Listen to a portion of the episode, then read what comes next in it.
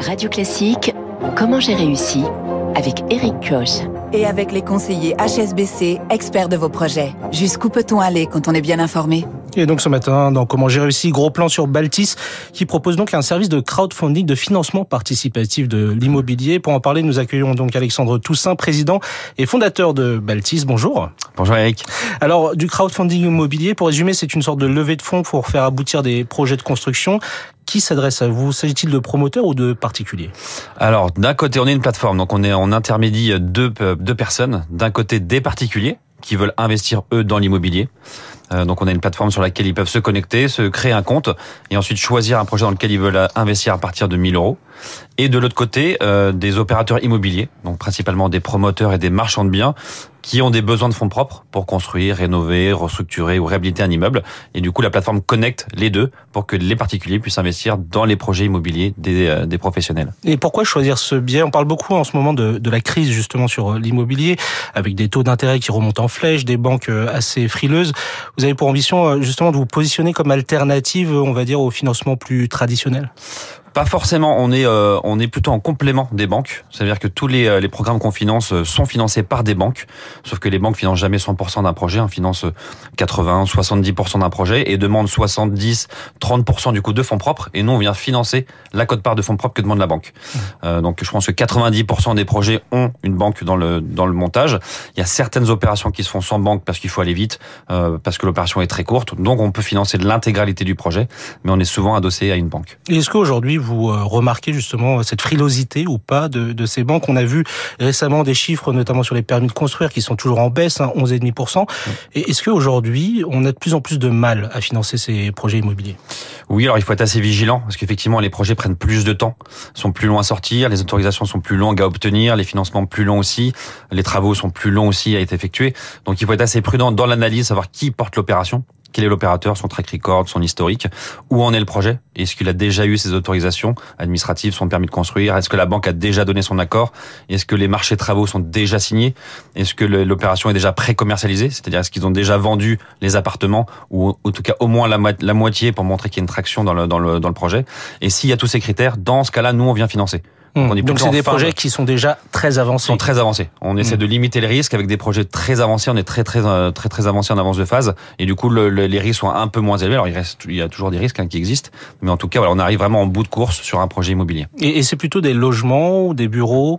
C'est quoi comme type de projet? C'est tout type d'immobilier. À 60%, ça reste du résidentiel, qui est quand même le marché numéro un en France parce qu'il faut construire plus de logements, parce qu'il faut rénover plus de logements.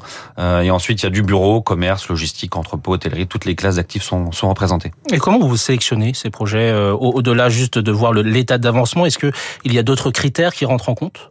Alors, il y a, on va dire, il y a deux critères, il y a deux grilles de lecture. La première, c'est sur l'opérateur, ce que je disais, qui l'opérateur son track record, son expertise, euh, ses équipes. Et ensuite, le projet en lui-même, ça reste de l'immobilier, donc l'emplacement, où est situé l'immeuble.